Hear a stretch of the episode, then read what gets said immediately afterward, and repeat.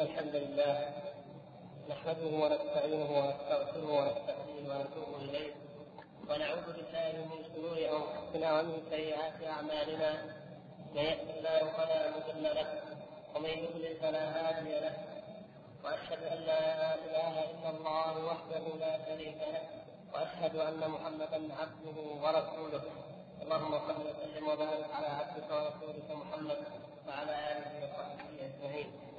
اللهم علمنا ما ينفعنا وانفعنا بما علمتنا إنك أنت العليم الحكيم. أما بعد أيها الأخوة الكرام فقد اكملنا في الدرس الماضي شرح الفقره السادسه والخمسين ونشرع الآن بحول الله تعالى وقوته في شرح الفقره السابعة والخمسين والتي لا تزال كسابقاتها متعلقة بمبحث القدر نكملها إن شاء الله في هذا اليوم بحول الله. قوله وعلى سيدنا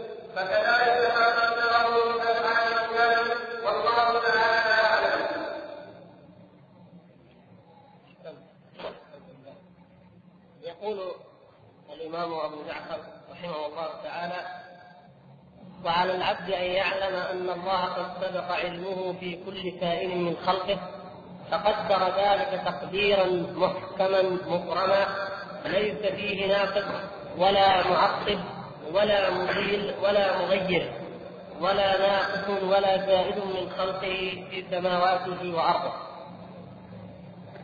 وهذه الفقرة هي تابعة لما تقدم من باب القدر وهي تأتي في ختامه لتؤكد المرتبة الأولى من مراتب القدر التي هي أهم المراتب وأعظمها وتنبني عليها بقية المراتب وهي مرتبة العلم.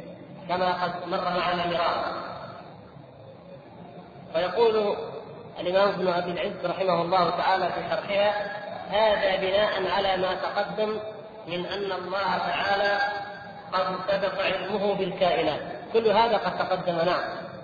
وأنه قدر مقاديرها قبل خلقها. أنه تعالى يعلم الكائنات وقدر مقاديرها قبل خلقها. كما قال صلى الله عليه وسلم قدر الله مقادير الخلق قبل أن يخلق السماوات والأرض بخمسين ألف سنة وعرشه على الماء.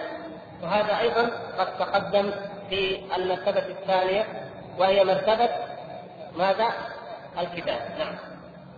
فيعلم أن الله قد أو فيعلم العبد أن الله قد علم أن الأشياء تصير موجودة بأوقاتها. على ما اقتضته حكمته البالغة فكانت كما علم. يعني يجب على كل إنسان مؤمن بالله تبارك وتعالى أن يؤمن بالقدر ويؤمن أول ما يؤمن به من مراتب القدر بهذه المرتبة وهي أن الله سبحانه وتعالى علم كل ما سيكون في وقته. متى سيكون؟ وعلى أي هيئة وكيفية يكون؟ فالمرتبة الأولى الأساس هي العلم. لأن علم الله سبحانه وتعالى لا يحدث ولا يتجدد ولا يتغير بل هو تبارك وتعالى علمه محيط بكل ما كان وما سيكون دائما. فهو سبحانه وتعالى يعلم أن كذا سيكون في وقت كذا بهيئة كذا وكيفية كذا فيخلق سبحانه وتعالى ذلك وفق ما علم. وما كتب كما تقدم فهو وفق ما علم سبحانه وتعالى. فلا تناقض ولا تعارض بين هذه المراتب. لكن العلم هو أصلها جميعا. يقول فإن حصول المخلوقات على ما فيها من غرائب الحكم لا يتصور إلا من عالم قد سبق علمه على إيجادها. قال تعالى ألا يعلم من خلق وهو اللطيف الخبير؟ ألا يعلم من خلق وهو اللطيف الخبير؟ فهو سبحانه وتعالى يعلمه لأنه هو الذي قدره وهو الذي خلقه. فعلمه قبل أن يوجد ثم خلقه وفق ما علم أنه سيكون عليه سبحانه وتعالى. دون أن يحدث خلقه أو وقوع شيء من خلقه زيادة في علمه عز وجل لم يكن لديه. تعالى الله عما يقول الظالمون علوا كبيرا. فهذه غرائب الحكم. لو تأمل الإنسان حياة كل الأحياء أو كل الموجودات لوجد فيها من العجائب ومن الغرائب ما يوحي وما يدل دلالة قاطعة على أن الذي خلقها هو عليم حكيم خبير سبحانه وتعالى. فأحوال الناس أمامنا. لو تأمل الإنسان كيف يولد هذا الإنسان؟ وكيف يعيش؟ ويتب ثم يشيب وما الذي يحصل له من أمور؟ وكيف أنه يجري أحيانا يجري بنفسه إلى ما يظن أن فيه خيره وفلاحه ونجاته ويكون فيه الهلاك. وكيف يكون العكس أيضا؟ وكيف هذه المخلوقات؟ هذه الكواكب وهذه النجوم وهذه البحار وهذه الجبال وهذه الرياح وهذه الأمطار. كيف تجري وفق سنن جعلها الله سبحانه وتعالى في منتهى الدقة والحكمة والإتقان. فكل شيء يتأمل فيه الإنسان وكل شيء منها فيه لله تبارك وتعالى آية وحكمة يدل على أن الله سبحانه وتعالى عليم حكيم خبير أتقن كل شيء خلقه وصنع سبحانه وتعالى. فلا يتصور أن تكون هذه المخلوقات بهذه الدقة من الحكمة إلا من عالم قد سبق علمه على بايجادها علم الله سبحانه وتعالى سبق فأوجدها كذلك. ولو صدرت هذه الحكم هذه المخلوقات من غير عالم لكان فيها من التخصص ومن الفوضى ومن الاضطراب الشيء الكثير. لكنها صادرة من عليم حكيم خبير لا يعجزه شيء ولا حد لقدرته سبحانه وتعالى. بل هو على كل شيء قدير. فلهذا تأتي فيها هذه الحكم العجيبة التي خلقت لتقوم لتدل على ما سيكون كما نجد في حال الإنسان مثلا. الإنسان وهو ما يزال في بطن أمه يعطيه الله سبحانه وتعالى ما يؤهله إذا خرج إلى الحياة من أن يتنفس. في بطن أمه لا يتنفس هذا الهواء ويعطيه ما يؤهله إلى أن يأكل. وفي بطن أمه لا يأكل من فمه ولا يهضم بهذه الطريقة. وكذلك يعطيه ما يؤهله بعد أن تتم له مدة الرضاع أن تكون له أسنان لأنه في هذه الحالة سينتقل من شرب السوائل إلى أكل الشيء القاسي الذي يحتاج إلى قواطع وإلى أنياب وإلى أطراف فلولا أنه سبحانه وتعالى يعلم أن الإنسان سينتقل وسيتكون له هذه الحالة لما خلقه سبحانه وتعالى خلقه بهذه الصفة. وهكذا كل المخلوقات التي لو تأملنا فيها حتى في دورة هذه الأفلام نجد أن الله سبحانه وتعالى جعلها تجري كل يجري إلى أجل مسمى فكل له حساب يجري إليه. فكل ذلك دليل على أنه سبحانه وتعالى يعلم كيف ستكون عليه هذه المخلوقات قبل أن يخلقها وأنه خلقها, خلقها وأوجدها وفق علمه. الذي لا يتبدل ولا يتغير.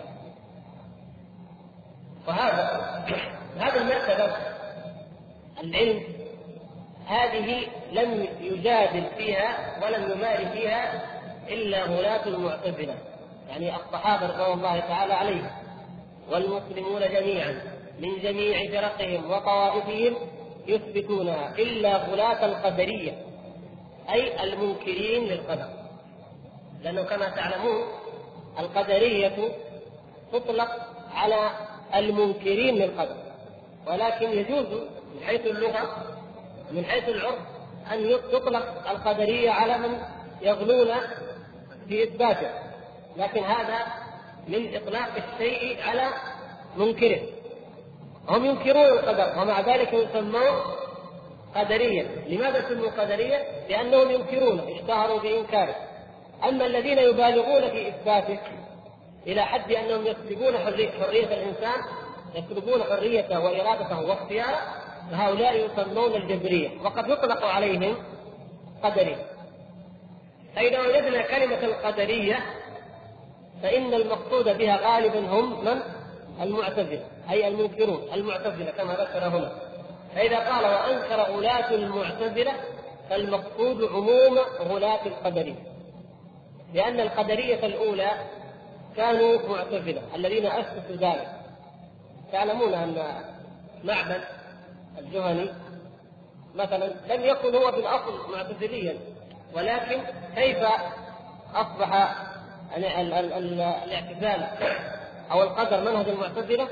كما سبق أن وضحنا ذلك لما أن اعتنق أول المعتزلة أول من اعتنق ذلك اعتنقوا وهم واصل بن عطاء وعمرو بن عبيد. عمرو بن عبيد وواصل بن عطاء هما أول من أسس هذه الفرقة فرقة الاعتزال. فأخذوا إنكار القدر عن معبد وعن أمثاله ممن قد سبقوا الذين كانوا قبلهم ممن أدركهم الصحابة رضوان الله تعالى عليهم آه، صغار الصحابة كعبد الله بن عباس وعبد الله بن عمر وأنس رضي الله تعالى عنهم أجمعين. فإذا غلاة المعتزلة أي المقصود غلاة القدرية. القدرية قسمان القدرية قسمان الغلاة وغير الغلاة ما الفرق بينهما؟ الفرق أن الغلاة أنكروا العلم. وصل بهم إنكار القدر إلى إنكار العلم. وأما غير الغلاة فهم الذين أنكروا أي مرتبة من مراتب القدر؟ العلم المرتبة إيه؟ الأولى. من أنكرها فهو من الغلاة. والآخر أنكروا؟ الكتابة. قل قلنا إن الكتابة والعلم هما بدرجة واحدة. أنكروا الخلق. أكثر ما ما اشتهر عنهم إنكار الخلق. أن الله سبحانه وتعالى هو الذي يخلق أفعال العلم. وماذا قالوا عوضا عن ذلك؟ قالوا إن العبد هو الذي يخلق فعل نفسه أيوه العبد هو الذي يخلق أفعاله فأنكروا أن يكون الله تعالى خالقا لأفعال العباد. ولهذا سموا مجوس هذه الأمة كما سيأتي إيضاحه إن شاء الله. ثم سميت القدرية مجوس هذه الأمة ويأتي إيضاحه في الفقرة الثانية الثامنة والخمسين لعلكم لا تنسون. لماذا لماذا إذا لماذا سموا مجوس هذه الأمة؟ لأن المجوس ماذا يثبتون المجوس؟ يثبتون يثبتون للعالم خالقين. نعم يثبتون خالقين للعالم. إله النور وإله الظلام فإله النور خلق الخير وإله الظلام خلق الشر. هذا مذهب المجوس قبل الإسلام. جاء هؤلاء فقالوا الأفعال التي يفعلها العباد وهي خير أو طاعة؟ نعم ننسبها إلى الله. لكن الشر العبد هو الذي خلقه المعاصي. أصل النقاش كان في المعاصي ليس في عموم الخلق قالوا المعاصي العبد هو الذي خلقها وفعلها بدون أن يقدر الله ذلك لا يعلمه ولم يكتب ولم يرده ولم يخلق حسب المراتب الاربعه نسيتم ألم تمر معنا حتى ذكرنا بعض القصص في هذا؟ لما تناظر القدري والمجوسي آخر صفحة 218 يعني فقرة الفقرة الثانية والخمسين يا شباب. قلنا في الفقرة الثانية والخمسين التي هي وأصل القدر سر الله تعالى في خلقه. لما ذكر الشيخ رحمه الله في شرحها أن هذا أول شرك وقع في هذه الأمة. 218 في طبعة الأرناؤوط كم عندك يا شيخ؟ 278 نعم 278 في طبعة الشيخ ناصر الدين لما قال وهذا أول شرك في الإسلام من كلام ابن عباس إلى أن يقول روى عمرو بن أيضا قال خرجنا في سبيله وصحبنا فيها قدري ومجوسي. وما بعدها الأعرابي الذي وقف على حلقة عمرو عبيد تذكرتم؟ هم ينكرون الاراده ينكرون إرادة الله. على كل هذا يأتي إن شاء الله شرحه في فقره الثانية والخمسين الاتيه والمقصود هنا أن القدرية كم نوع؟ نوعان. يعني من جهة الغلو. غلاة وغير غلاة فالقدرية الغلاة هم الذين أنكروا العلم. غير الغلاة هم الذين أنكروا الخلق. هذا فهم إن شاء الله ما ننكر طيب. يقول وأنكر غلاة المعتزلة بأن الله كان عالما في الأزل. إن الله تعالى لا يعلم أفعال العباد حتى يفعلوا. تعالى الله عما يقولون علوا كبيرا يريد الآن أن نعرف بعد أن عرفنا منهم القدرية الغلاة نعرف ما هي شبهتهم وما هو حكمهم. فما هي شبهة القدرية الغلاة الذين أنكروا العلم؟ ما هي الشبهة التي جعلتهم ينكرون علم الله تبارك وتعالى بأفعال العباد؟ أيوه المعاصي. نعم هي أنهم قالوا كيف نقول إنه علم المعاصي وقد قدرها على العباد؟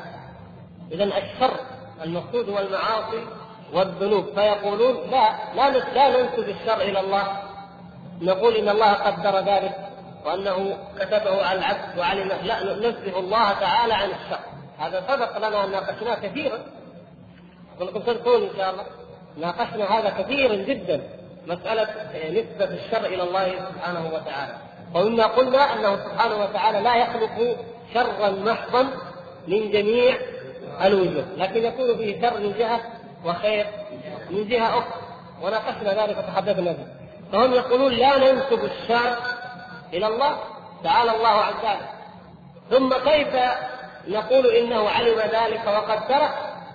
ثم يجازي العبد عليه. هذا يكون فيه نسبة الظلم إلى الله.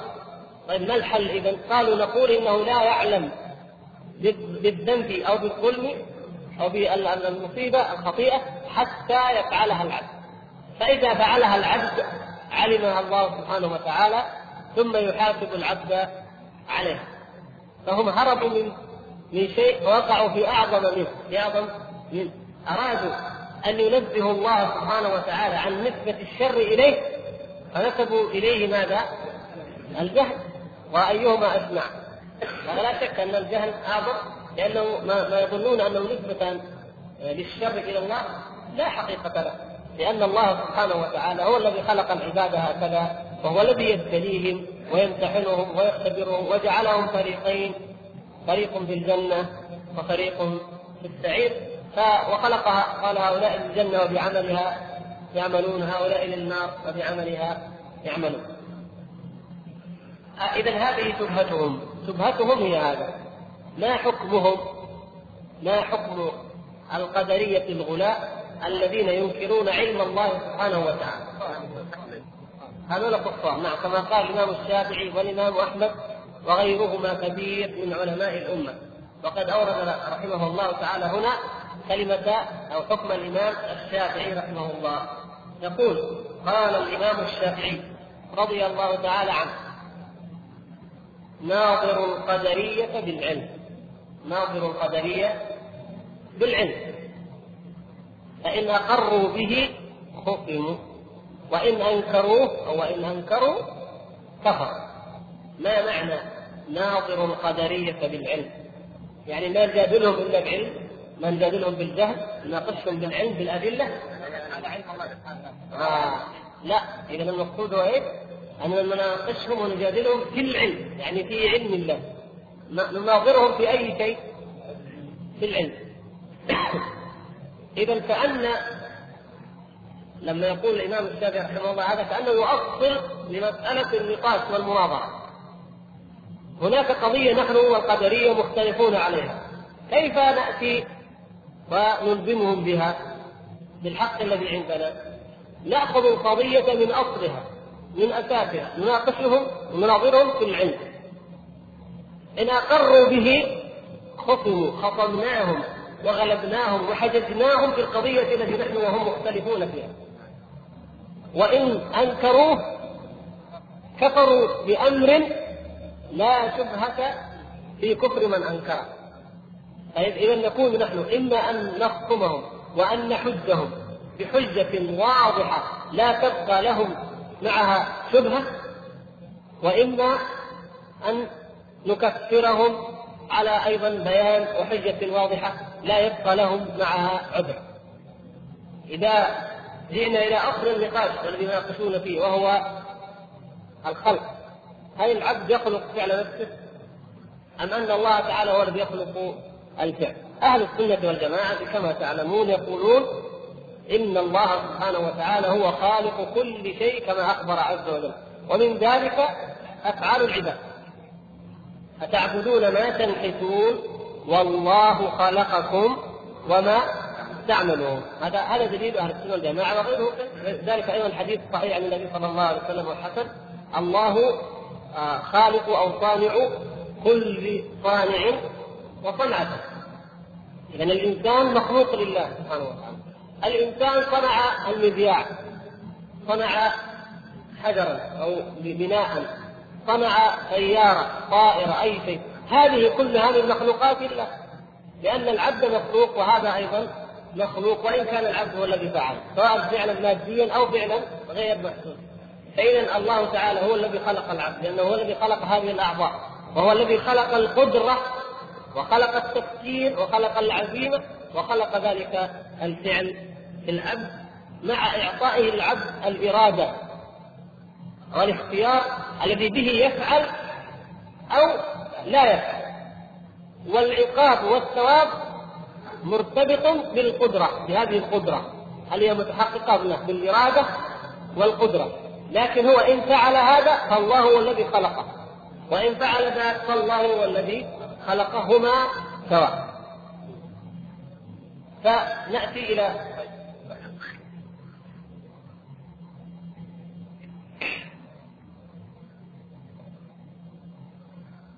فإذا إذا ناقشونا أو ناظرونا في المسألة في مسألة الخلق. لديهم شبهة شبهة ضالة لكن هي المحل محل شبهة. المسألة مسألة شبهة. حتى قال القاضي إياد ذلك الذي يضرب به المثل في الذكاء يقول ما ناظرت أحدا بعقلي كله إلا القدرية. كل من جاءه يناقش أو يناظره بنصف العقل بربع العقل. يعني ما يحتاج تفكير كثير يقنعه. إلا القدرية. انه يقول ما نظرت احدا بعقلي كله إلا القدرية لأن الشبهة لها محمل ولها مدخل والشيطان يزينها. وكما قال الشاعر الخبيث أبو علاء المعري هذا الذي آه، جعل وصير العالم المحرير زنديقا هذا الذي جعل الأفهام حائره وصير العالم الزنديق النحرير زنديق مسألة اشتباه الناس في مسألة القدر. لكن أئمة السلف الصالح من أهل السنة والجماعة رضوان الله تعالى عليهم أجمعين بينوا لنا وخطوا لنا الطريق الصحيح في هذا المنهج بحيث أننا ولله الحمد لا نتعب ولا نحار كيف نناظرهم وكيف نغلبهم. قالوا إذا جاءوكم يناقشونكم الخير والإرادة والمسألة فيها اشتباه فانقلوه من المرتبة الأولى. إلى ماذا؟ إلى العلم. فإن أقروا به خصموا. أتينا للناظر عمرو بن عبيد أو أحد تلاميذه.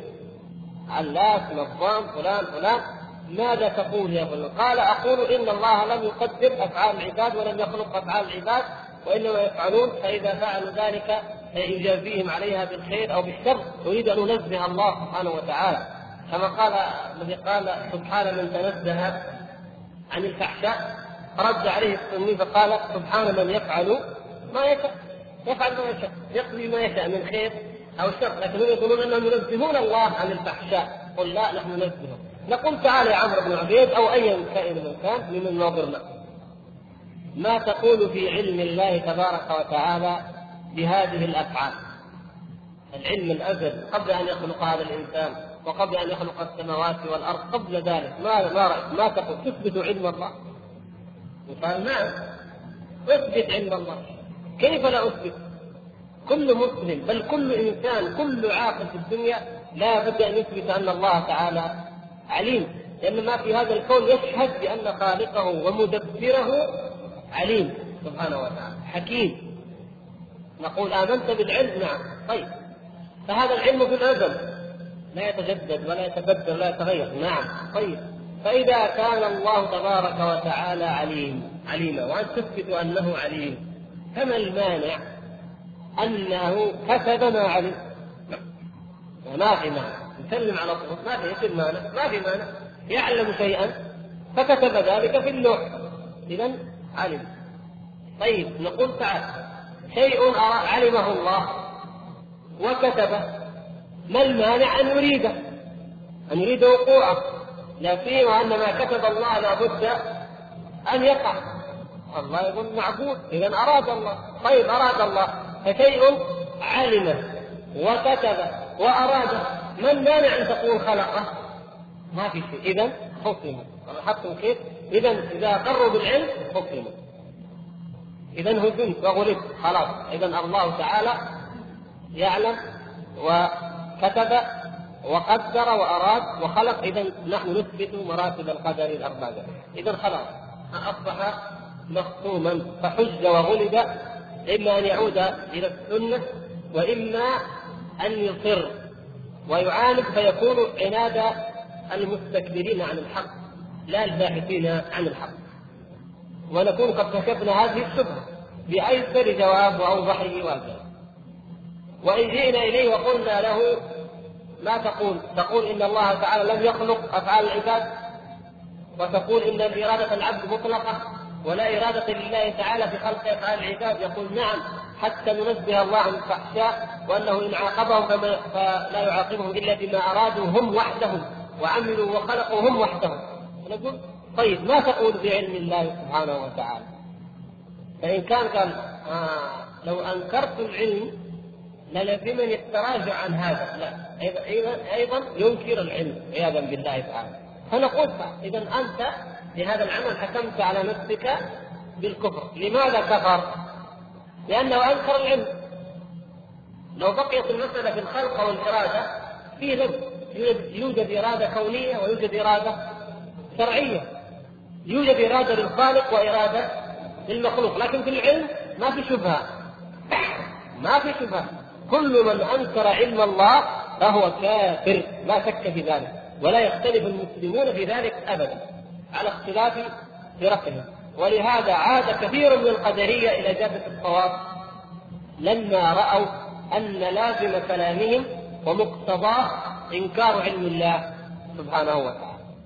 فكما قال رضي الله تعالى عنه انظروا إلى هذه العبارة وأمثالها. انظروا إلى علمائنا رضي الله تعالى عنهم. هؤلاء الأئمة الأجلة الذين أعطاهم الله سبحانه وتعالى البيان والحجة بأوجب الألفاظ وبأجمعها وبأدقها. لنعرف فضل علماء السلف وفضل علم السلف على علم الخلف كما ألف بذلك الحافظ ابن رجب رحمه الله تعالى كتاب فضل علم السلف على علم الخلف السلف أعلم وأحكم منهجهم أعلم وأحكم وأسلم رضي الله تعالى عنهم. فهم الذين كانوا مصابيح الدجى وكشفوا كل شبهة وأقاموا الحجة لأنهم ورثوا ميراث النبوة العلم الذي ورثه النبي صلى الله عليه وسلم لأمته. فنعلم بذلك فضلهم. وسابقتهم وأنه لا خير لنا إلا باتباع طريقهم والأمر الآخر نعلم بمثل هذه العبارة بطلان وفساد علم الكلام لماذا؟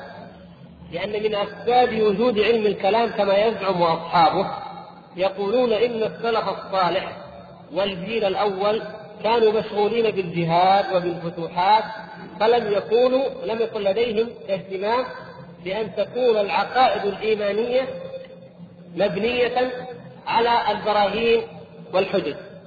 كانوا يأخذون ما أخذ التسليم فقط. فكان النبي صلى الله عليه وسلم يخبرهم بما نزل عليه من القرآن أو بما يخبرهم به فيأخذونه بالتسليم فقط لا بالإقتناع المبني على الحجة والبيان والبرهان. ثم كان هذا حال العرب وهم أمة أمية. فلما انتشر الإسلام في الآفاق واستقرت الفتوحات وجاءت الأمم عندها حضارات وعندها مجادلات وعندها علوم أصبح ما ما يكفي التسليم ما يكفي لابد من حجة ولا بد من بيان ولا بد من إقناع. وهذا غير موجود عن الصحابة وعن التابعين قالوا اذا فنوجد علم الكلام. كما يشبهون ذلك بماذا؟ يقولون كما أن العرب في الجاهلية وفي قبر الإسلام كان الرجل منهم يتكلم بالعربية على السليقة فلا يلحن ولا يخطئ بالسليقة العربية فطره فلما اختلط العرب بالعجم وتزوج العرب من الجواري وأمثال ذلك فأصبح الناس أصبحت فيهم العزمه واللقمة تحتاج إلى علم النحو. فعلم النحو ما هو جديد إنما هو يقولون ماذا؟ وصف وتقرير لأمور موجودة. استقراء لأمور موجودة وضعت قواعد ليمشي عليها الناس. فيجعلون علم الكلام مثل علم النحو وما أشبه. ونقول هذا الكلام باطل. هذا الكلام لا صحة له ولا أساس له. وقد سبق أن شرحنا هذا. يجيب لكم الفقرة في الفقرة الأربعين. الواحد والأربعين. فقرة أربعين وفقرة واحد وأربعين. لما ذكرنا هناك في ذم علم الكلام. والحيرة والاضطراب الذي يقع فيه أهله 168 طبعا عندنا. عندكم كم؟ 200 208 و209 أيوه فنقول هذا الكلام باطل علم الكلام باطل الصحابة رضوان الله تعالى عليهم والسلف الصالح كان إيمانهم قائما على ماذا؟ على الحجة والبرهان والبيان لماذا؟ لأن القرآن نفسه ليس مجرد كلام خطابي يؤمن به من سمع لأنه يؤمن به. بل هو نفسه مشتمل على أقوى البراهين وأعظم الحجج. فلا يوجد حجة أعظم من الحجج القرآنية. وكذلك رسول الله صلى الله عليه وسلم ما جاءه أحد ليفهم حكمة أو ليتدبر أو ليناظر أو لديه شبهة إلا جلاها الرسول صلى الله عليه وسلم بأقوى حجة تقطع شبهته وتستعقلها من من أصله. وكان الصحابة رضوان الله تعالى عليهم أقوى الناس بيانا وأعظمهم حجة فما ناظرهم مناظر إلا قطعوا حجته واستأصلوا شبهته. وكذلك كان التابعون. ولهذا لم يقف أحد من أهل البدعة في وجه أحد من أهل السنة. أبدا لا في أيام الصحابة ولا التابعين ولا من بعدهم. الإمام أحمد رضي الله تعالى عنه أفحمهم وكانوا بعضهم من المعتزلة بعضهم من الضرارية بعضهم من البكرية بعضهم من النجارية. فرق فرق كثيرة كانت تناظر الإمام أحمد في مجلس المعتصم ومن قبله. ومع ذلك فإن الإمام رضي الله تعالى أفحمهم جميعا. والإمام الشافعي كذلك ناظر حقا الفرد وناظر أيضا مثل هؤلاء القدرية وأمثالهم. وكذلك كان عبد الله بن مبارك وكان وكيع وكان عيد بن حماد وكان غيرهم ممن لهم قولة وجولة مع أهل البدع.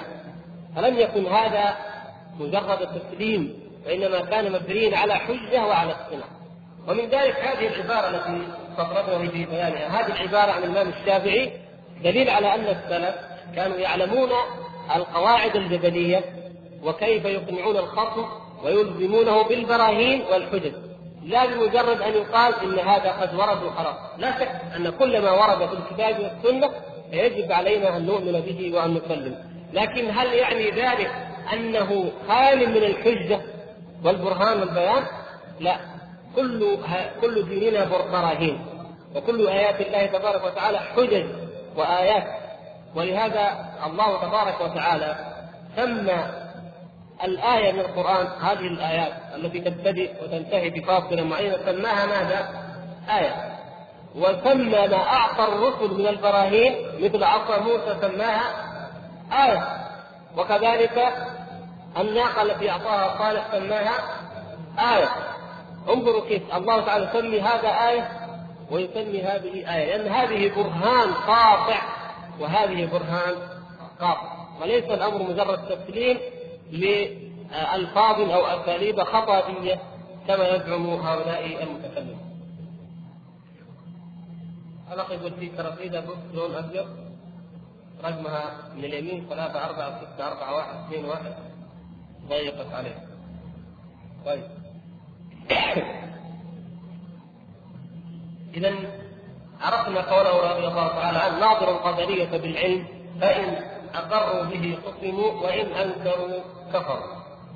فإن الله تعالى يعلم يقول رحمه الله فإن الله تعالى يعلم أن هذا مستطيع يفعل يفعل ما استطاع فيثيب وهذا مستطيع لا يفعل ما استطاع فيعذبه. فإنما يعذبه لأنه لا يفعل مع القدرة يعني المقصود هنا فعل المأمورات والطاعات. الله تبارك وتعالى أمرنا بمأمورات أمرنا بطاعات فرض علينا فرائض وأمرنا أن نؤديها. فهو يعلم أن الله سبحانه وتعالى مستطيع وأنه يفعل.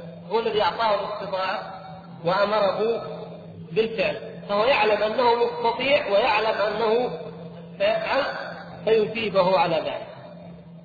ويعلم أن الآخر مستطيع ولكنه لا يفعل ما استطاع فيعذبه. فيعذبها بأنه لا يفعل ما أمره الله به مع قدرته واستطاعته على فعله هذا. لأنه لا يفعل فإنما يعذبه لأنه لا يفعل يعني لا يأتي بالطاعة مع القدرة. هذا سبب العذاب. وقد علم الله ذلك منه. ومن لا يستطيع لا يأمره ولا يعذبه على ما لم يستطع. الذي لا يستطيع عاجز لا يأمره الله سبحانه وتعالى. انظروا هل يكلف الله تعالى الصغير؟ هل يكلف الله سبحانه وتعالى المجنون مثلا؟ لماذا؟ ليس لديه الاستطاعة على أن يتحمل الأمر والنهي فيفعل. فاذا هو عز وجل أصلا لا يأمر إلا المستطيع. طيب. فهو يعلم أن هذا المستطيع يفعل ما استطيع أو أن هذا المستطيع لا يفعل مع استطاعته وقدرته. اذا الثواب والعقاب مرتب على هذا على وجود استطاعة وطاعة. هذا له ثواب. استطاعة وعدم طاعة هذا لها له عقوبة.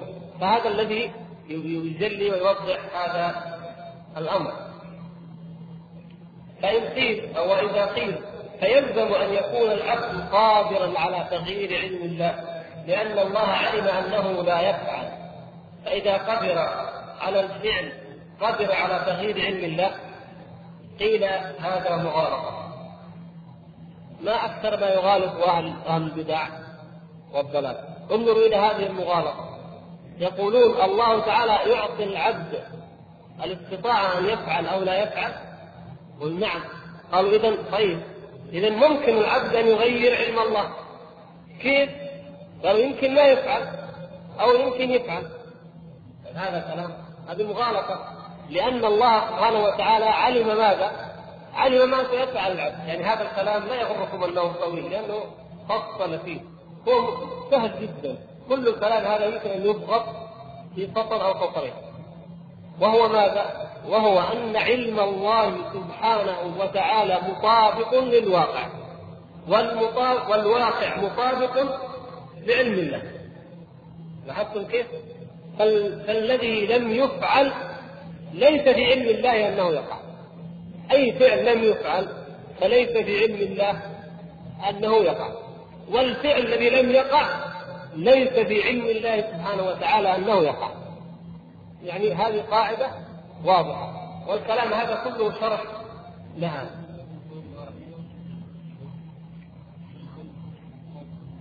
علم الله تعالى مطابق للواقع.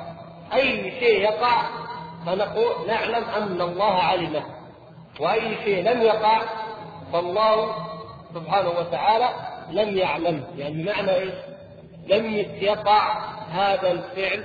فإذا الله سبحانه وتعالى لو كان في مقدوره أنه يقع لوقع كما علم وقع بشيء آخر فالذي لم يقع الذي نحن افترضناه هذا ليس غير واقع وليس في علم الله